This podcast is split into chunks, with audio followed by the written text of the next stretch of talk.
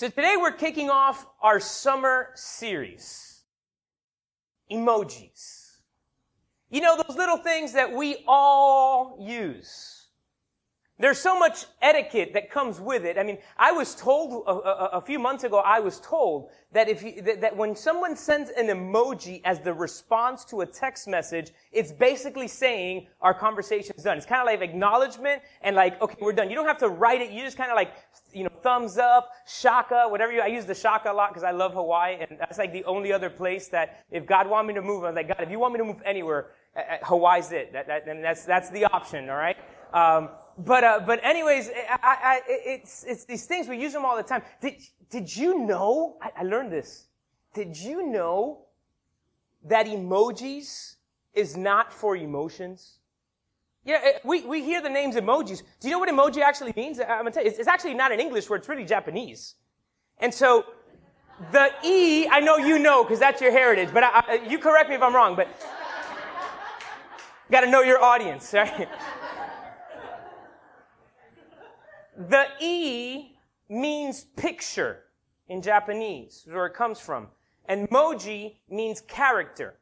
So the word emoji, which debuted in 1997 in certain Japanese phones, means character pictures or picture characters. It just so happened that in the English language, emojis is very similar to what we consider emotions, and we use emojis to show emotions, right? We got the heart emoji, we got the praying hands emoji, we got the kissy emoji, we got the scared emoji, we got the surprised emoji, we got the poop emoji. Can we be real? I, for years, thought it was ice cream.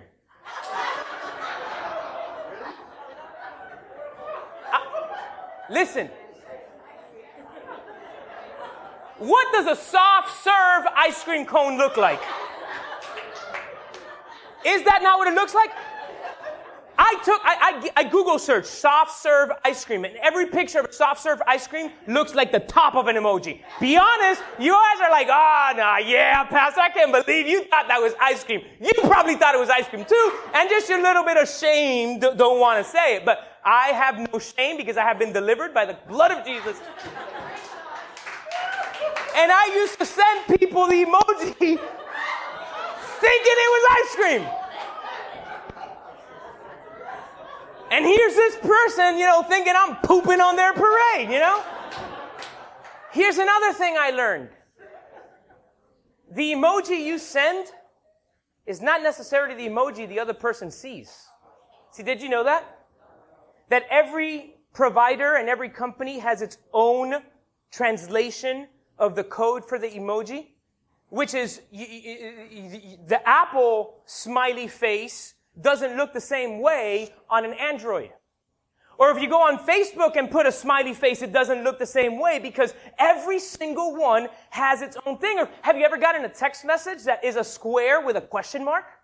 See, that's because somebody sent you an emoji that your phone does not know how to read. It's an emoji you don't have. It's very interesting stuff when it comes to all these emojis. But as we think of all of these, we want to spend some time in this series talking about something that actually was first mentioned in the 1960s but gained some popularity about 10 years ago, and it's something called emotional intelligence. So I'm going to read you the definition of emotional intelligence. It's this.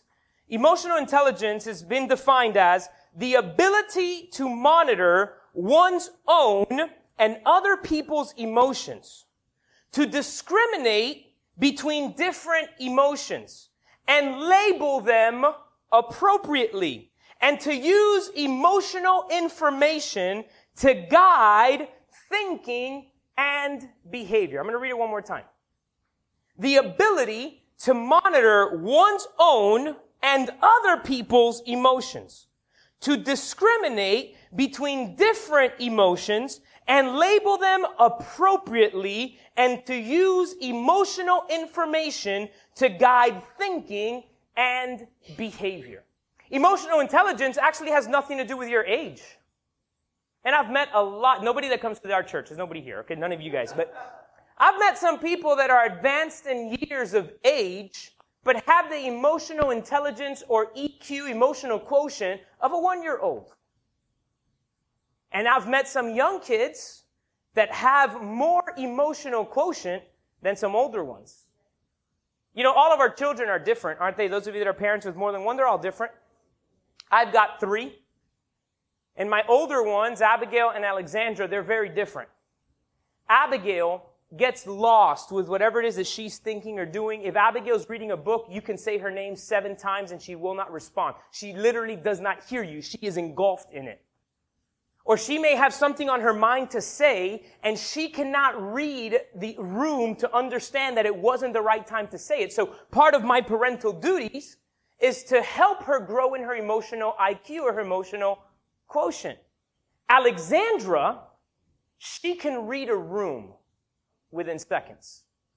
Alexandra knows precisely when to stay quiet and when to say something. She will notice she's totally different. Her emotional quotient is super high. She can see things and notice them. And I see it in the characteristics. See, when you study emotional IQ or emotional intelligence, there's 5 stages or characteristics that deal with emotional intelligence, all right? The first one, or stage one, is self-awareness of your emotions. Being self-aware. Being able to understand or being aware of your own emotions. That's the first one. The second one is self-regulation. Being able to regulate one's emotions. Being able to control one's emotions. The third one is self-motivation. See, many people need motivation in order to control their emotions, but when you've got a higher emotional intelligence or emotional quotient, you're able to be self-motivated. You don't need the money or the workplace or the job or other people in order to be able to be motivated to control your emotions. The fourth one is the ability to empathize. And that's something that's very lost within our culture nowadays, because everybody is very focused on themselves, but having a high EQ is being able to empathize as well when somebody is going through something. And the fifth one is social skills, being able to manage relationships, understanding that your emotion doesn't need to be the first one in priority. It reminds me of the Big Bang. Anybody ever see Big Bang Theory? Sheldon had no understanding of emotions. When to say it, when not to say it. And his friends would always try to keep him in line with that. And a lot of studies have been done with this, where they have found many people who are super successful business people, multimillionaires, that when you look at their IQ, it wasn't very high. They got D's, C's, and F's in school, but they're super successful when it comes to business because they have a high emotional quotient. And people with a high emotional quotient are usually better leaders because they're able to be aware of their emotions, the emotions of others, how to navigate it, how to empathize, and how to have the social skills to move things forward. So the goal of this series is that by the end of these 6 weeks that we're going to be tackling different emotions, is that we may all grow a little in our emotional quotient, in our EQ, in our emotional intelligence. Why? Because emotions are part of us. The Bible says that God created us in His image and likeness. Can you not think of God conveying emotion in the Bible? I mean, I can think of many verses that talks about God's love. That's an emotion. I can think of verses where it talks about God's anger being aroused.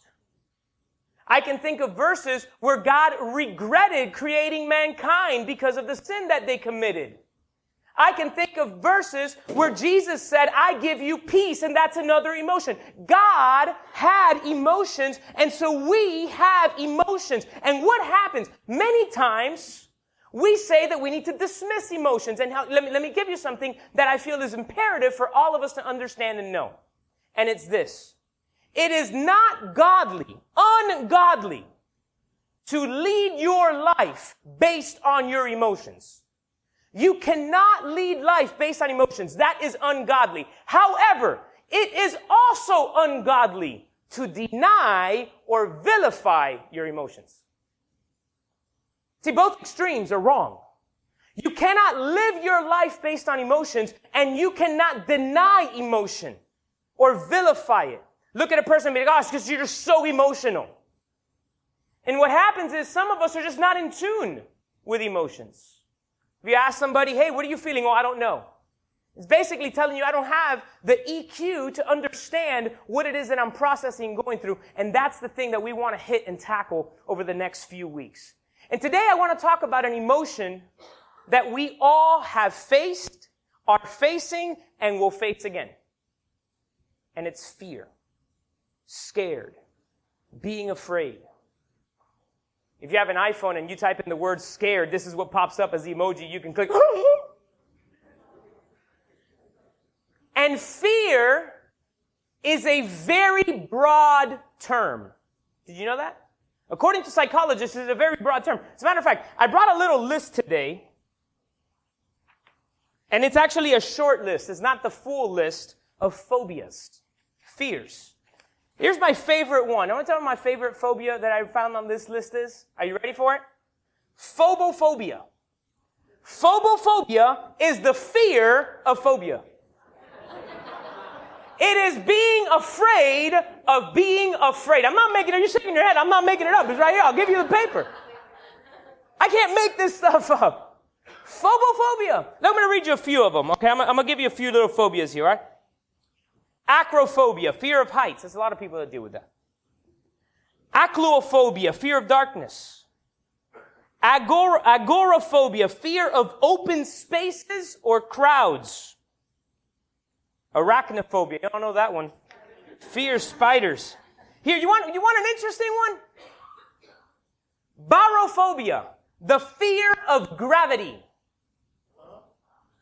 Fear of gravity. Like, up, down, yeah. People that have the fear of gravity. Bathmophobia, the fear of stairs.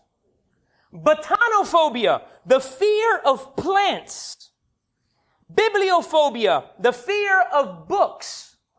You heard me say bibliophobia. I thought I was going to talk about the Bible, but did you know that the word Bible, and teach you something here, the word Bible actually means a collection of books.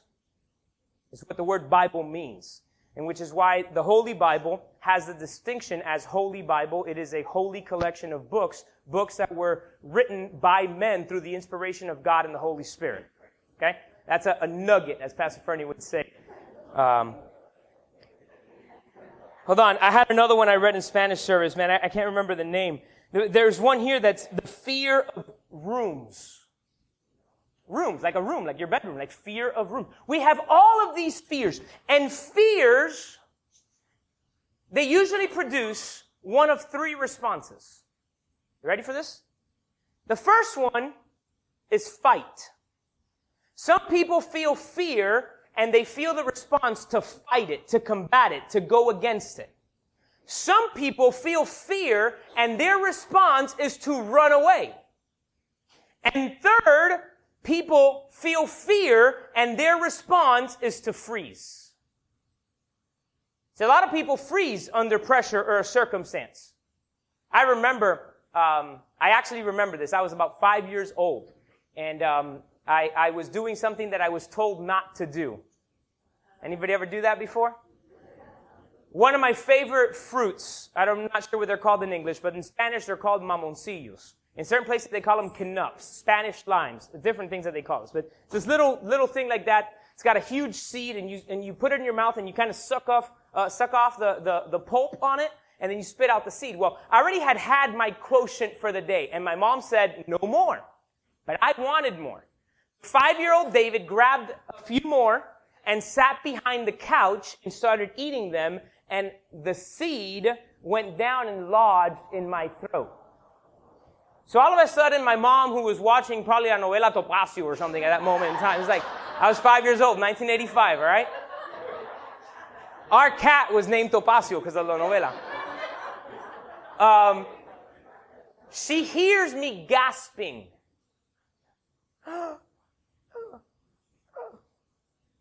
And she recognized it was wrong, and she looked, and she ran to the phone.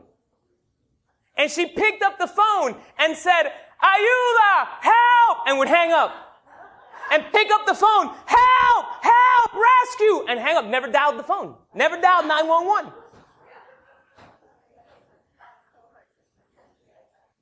My older brother ran out of his room. What's wrong? And she's like, your brother, he's choking. And so my older brother was filled with adrenaline. He looked, he stuck his finger in his mouth, and he pulled out the mamoncillo seed, right? Boom, and he chucked it out. And then he looked at it, and he started throwing up. So then, I can finally breathe, and I'm crying. My mom is crying. My brother's throwing up and crying.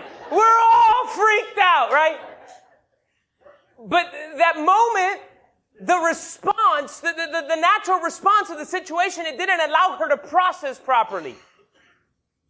And the only true response to fear that will get you to overcome it is running to God. I've given this story before, this illustration. We went to eat many, many years ago. I think we only had Abigail at that moment. She was only about 2 and a half. I think Patty was pregnant with Alexandra still. And we went to eat in downtown Disney Springs, as it's called now, at the T-Rex restaurant.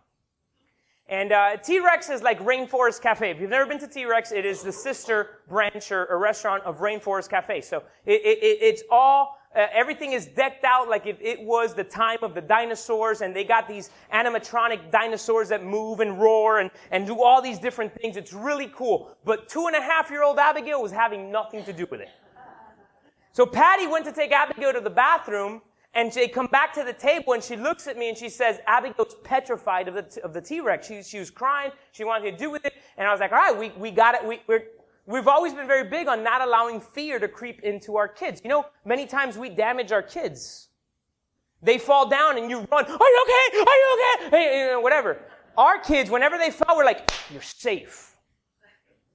To this day, we do it, Samantha, you're safe. There may be blood, there may be whatever. We'll deal with it, but you're fine. Okay? So I was like, all right, let's confront the fear.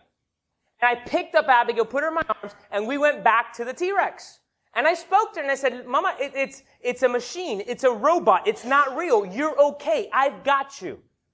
And the fear of the T-Rex left her.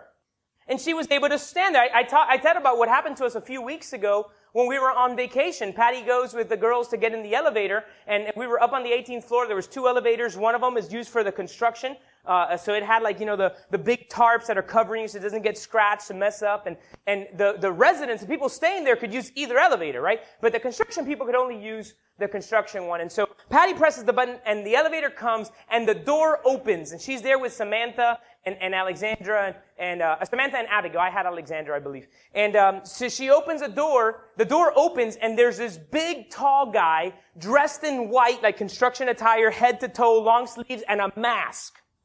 And Samantha looked at the guy and said, susto, susto, susto.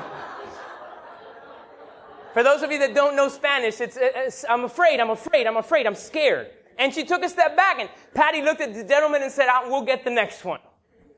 So they tell me the story once we go, and then I notice as we go back to get on the elevator that elevator opened, and guess what, Samantha? There was nobody in it, but Samantha didn't want to go in. So we got her, and was like, Mama, the elevator's okay. It's safe. It's fine. Let's go. We walked her in. We had the confrontation to the fear. And if we don't deal with it that way, she can grow up to be a person that anything that sparks fear will cause a reaction to flee and run.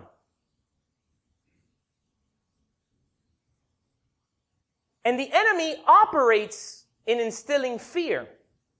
Because if you are walking in fear, you will not walk into the purpose and potential that God has for you. Let me read you a couple of verses that will show you that fear does not come from God. The first one is 2 Timothy 1:7. 2 Timothy 1:7 says this, "For God has not given you a spirit of fear, but of power and of love and of a sound mind." For God has not given you a spirit of fear, but power, love, and a sound mind. God does not operate in giving you fear. You may read in Scripture that it talks about the fear of the Lord, but fear of the Lord is not fright, it is reverence of. So when the Bible talks about having fear of the Lord, it's being reverent before the Lord, not having fear of Him. Okay? So God doesn't give you fear. Anything that brings fear does not come from God. As a matter of fact, God is love according to 1 John 4. And if you read 1 John 4:18, it says this: there is no fear in love, but perfect love casts out fear. Fear involves torment, but he who fears has not been made perfect in love. This word fear is the Greek word from which we get phobia, phobias. P-H-O-B-O, it's the word phobo, which comes into phobia. That is where we get it from, fear. But God's love cast out fear. Did you know that fear is a result of the fall of man? Fear is a result of Adam eating the fruit. Before Adam ate the fruit, he did not know fear. He wasn't afraid of the animals. As a matter of fact, what had God told him? Be fruitful, multiply, subdue the land. He was in charge of it. He was not afraid of it. He was in charge of it. However, the minute that he eats of the fruit and sin enters, look at Genesis 3:10. Genesis 3:10, it says, God calls out to Adam and he says, this is Adam, I heard your voice in the garden and I was afraid, because I was naked and hid myself. Before that instance, the Bible says and recounts that God and Adam walked throughout the garden together. There was no fear. It was God and Adam in the garden. But when sin crept in, fear crept in, because fear is not a natural response from God. Therefore, we need to combat anything that brings fear to us and eliminate the things that bring fear to us so that we can overcome the fear. See, I can read of many different stories in the Bible of people that faced fear. Have you heard of a guy named Gideon? See, Gideon was a coward. And God calls Gideon and says, hey, Gideon, mighty man of valor. And Gideon's like, you looking for another Gideon? Because I'm the only Gideon here. Who are you talking about? He was a man that was actually afraid of fear, or afraid of stuff. So God gives him instructions to go do something. And then Gideon combats the fear by asking God, hey, confirm what you're calling me to do. Let me tell you something. Walking into your purpose can bring the emotional response of fear, but you're not supposed to stay there. If you remember, a few months ago, we had a series titled RED, that stood for Remember Every Day. And part of that series, we talked about temptation and the fact that temptation in and of itself is not a sin. You being tempted to do something that you're not supposed to do is not sin. Falling into it and doing it is the sin. So if fear is not a response from God, doesn't come from God, you feeling the fear is not sin, but you allowing fear to govern your life will stop you from reaching the purpose that God has for you. Esther, a true rags to riches story. Esther was a woman who was an orphan. Her parents had died. She was raised by Mordecai. The king is looking for a new wife, and he's asked for all the virgins of the land to be brought in, and Esther is chosen. She is the first queen of the universe, or whatever you want to call it, Miss America, whatever it is, like Miss Universe. She gets chosen to be the queen. And as she's the queen, and she's there before the king and all the different stuff, this guy Haman, because of his hatred towards Mordecai, decides to come up with a plot to kill all the Jews. So Mordecai gets wind of it and dresses himself with sackcloth. He strips his clothes and he goes to the footsteps of the palace. Esther sees her family member Mordecai. She sends people to him. Hey, you can't be here like this. What's going on? She gets the message from Mordecai. Somebody's going to kill all the Jews. You need to do something about it. And fear crept in. Esther recounts to Mordecai what the law said. You can only go before the king if he summons you. You can only go before the king if he calls you. If I go before the king unannounced and he does not extend the scepter towards me, I will be executed. Fear. Mordecai sends a message back to her and says, let me let you know something. Maybe God called you for a time as this. But know one thing. If you decide not to walk in your calling or your purpose, I'm paraphrasing it here, know this. God will spare us somehow, but don't think that you're going to be spared. So her response was, I'll go before the king, but get everybody together to fast for 3 days. You want to know one of the things you need to do to overcome fear? You need to go fast and pray. What does it mean to fast? It doesn't mean to run fast. I'm not telling you go exercise with a parachute now so you can get faster at running. Have you ever seen people running with a parachute attached to them? Yeah. It's supposed to be helping them get resistance so they can run faster. Fasting is abstaining from food in order to be able to have a clearer hearing and understanding of God. I'm not talking about going on a diet. That's when some people are, I'm fasting right now, and it's because they're dieting. No. It is replacing the meal with time with God so that your spirit man governs over your fleshly man. And even when your stomach goes, feed me, you say, shut up, stomach, I'm pursuing God right now. All right? She said, fast. And the people fasted. And she overcame the fear, and she went before the king. A king extended the scepter. You know who else operated in fear? The 10 spies. See, when the children of Israel were slaves in Egypt, God sends Moses, who also had fear attack him, if you remember. I mean, we can talk about a lot of people facing fear in the Bible. Moses said, I'm not worthy. I can't go before Pharaoh. I can't speak too good. He stuttered. It's what the definition of the word in the original language means. Moses had a speech impediment. So God says to him, go before Pharaoh anyways and take your brother Aaron as your mouthpiece. That's a whole other lesson, okay? But when they're in the wilderness and they're about to enter the promised land, Moses picks 12 spies to go into the promised land and spy out the land and see if the land is truly good. They have been told the land will be flowing with milk and honey. So the spies come back to Moses, and the Bible says, listen to this, it says that between two people, they hung and carried a bushel of grapes. One bushel of grapes carried amongst two people. That's some big grapes. And these spies, it was 12 of them, 10 of them come and say to everybody, the land is truly good. The land is great, but there's giants in the land and we look like grasshoppers next to the giants. We will die if we walk in.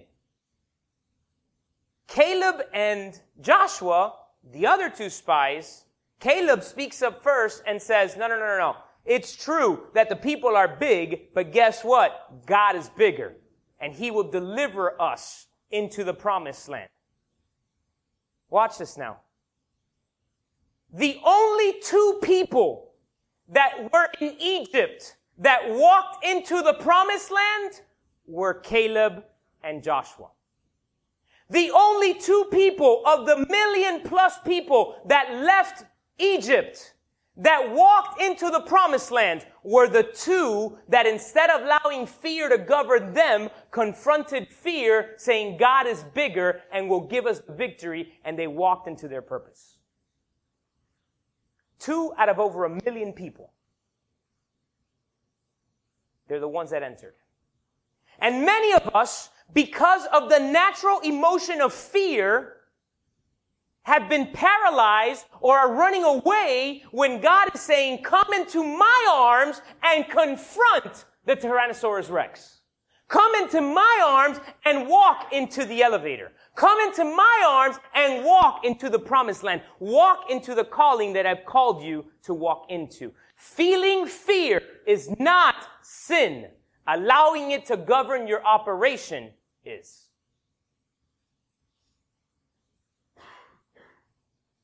We cannot allow emotions to govern our decision making. We're supposed to be guided through the Holy Spirit and God. The Bible says we are to renew our minds. And that's a daily battle and a daily fight. But you choose how you're going to respond.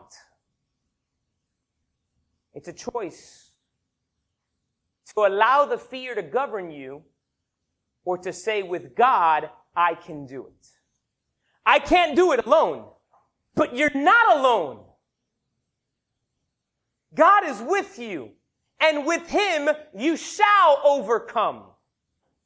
Many of us are allowing ourselves to be subjected to what our past says, to what we saw in our family.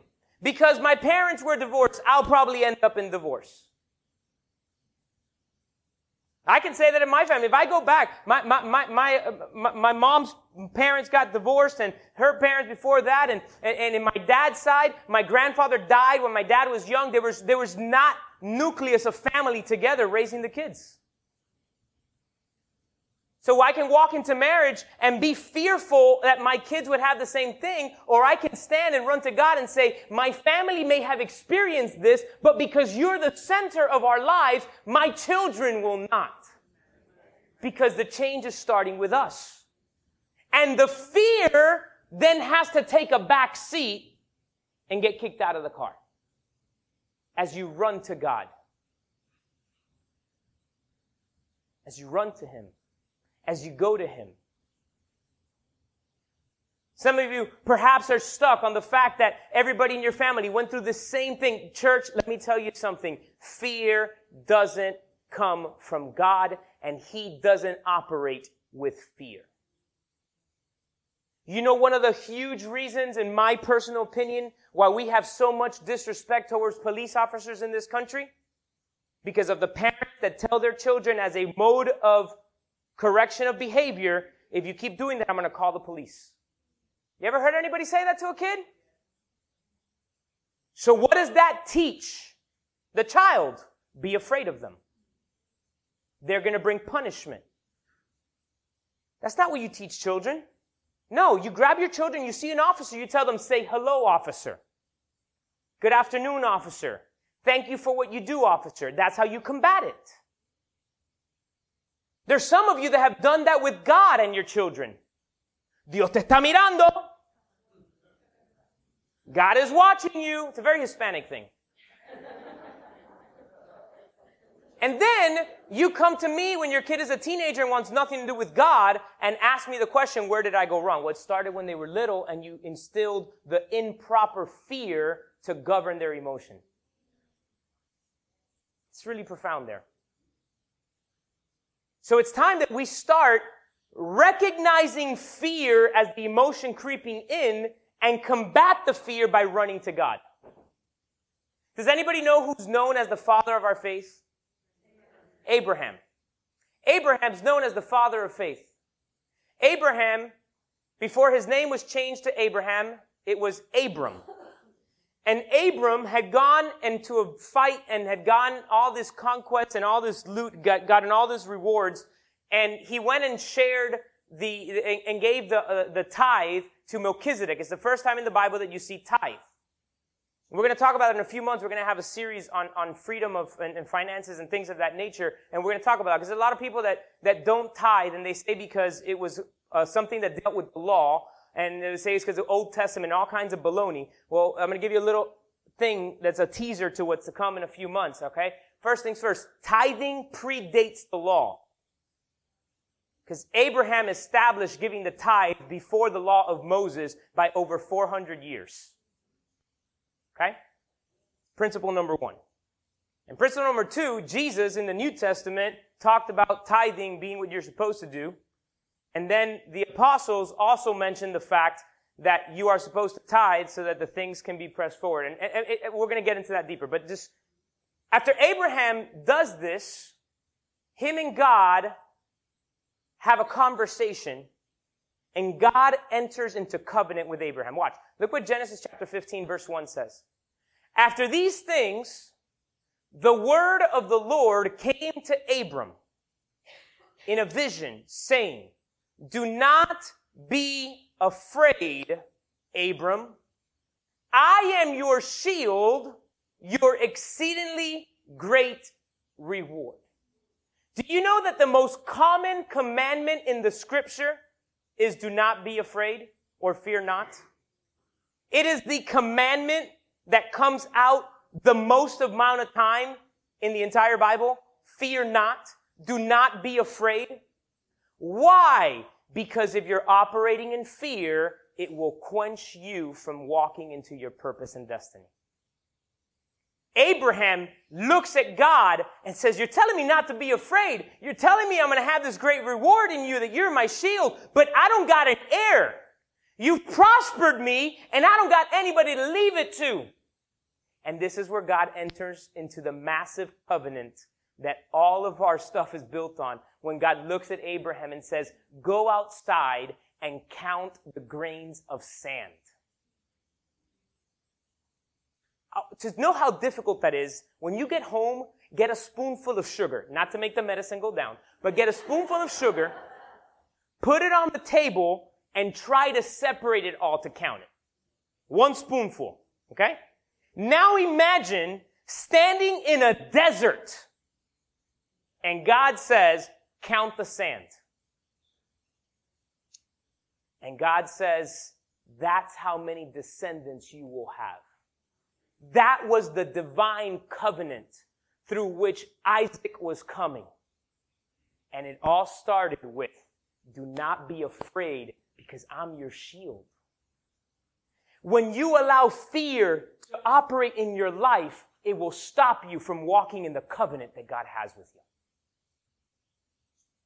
And when you run to God and push fear aside, you're able to walk into that covenant and receive the blessing.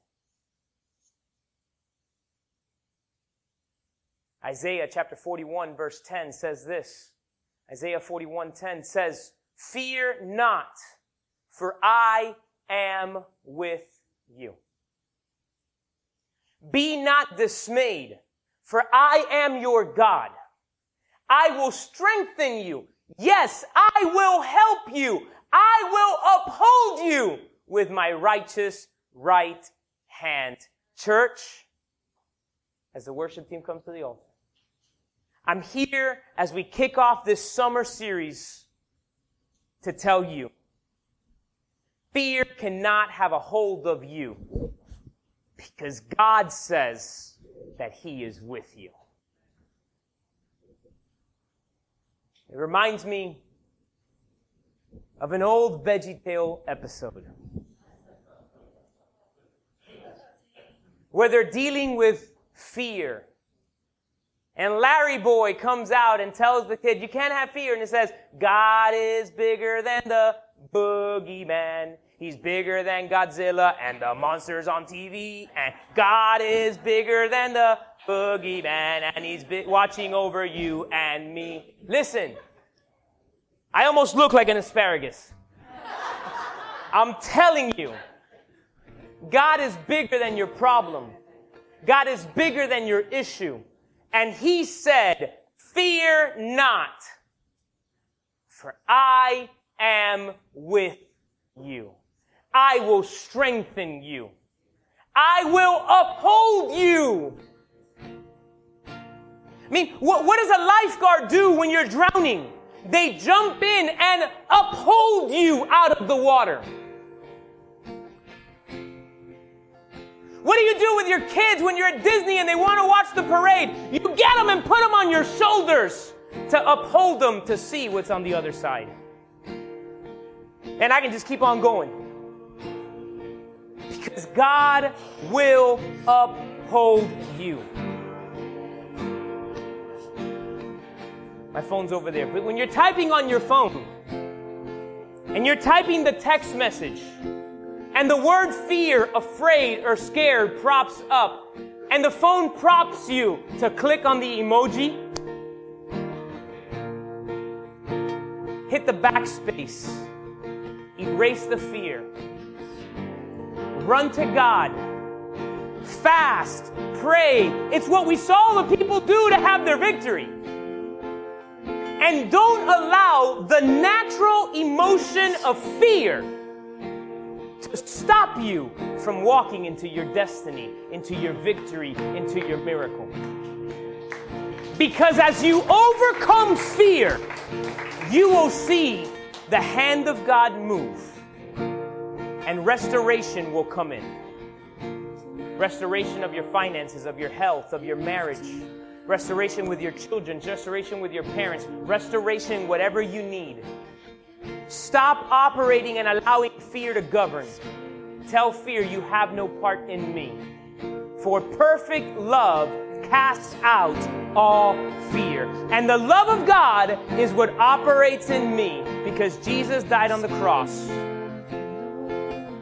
so that I might live in freedom and overcome fear.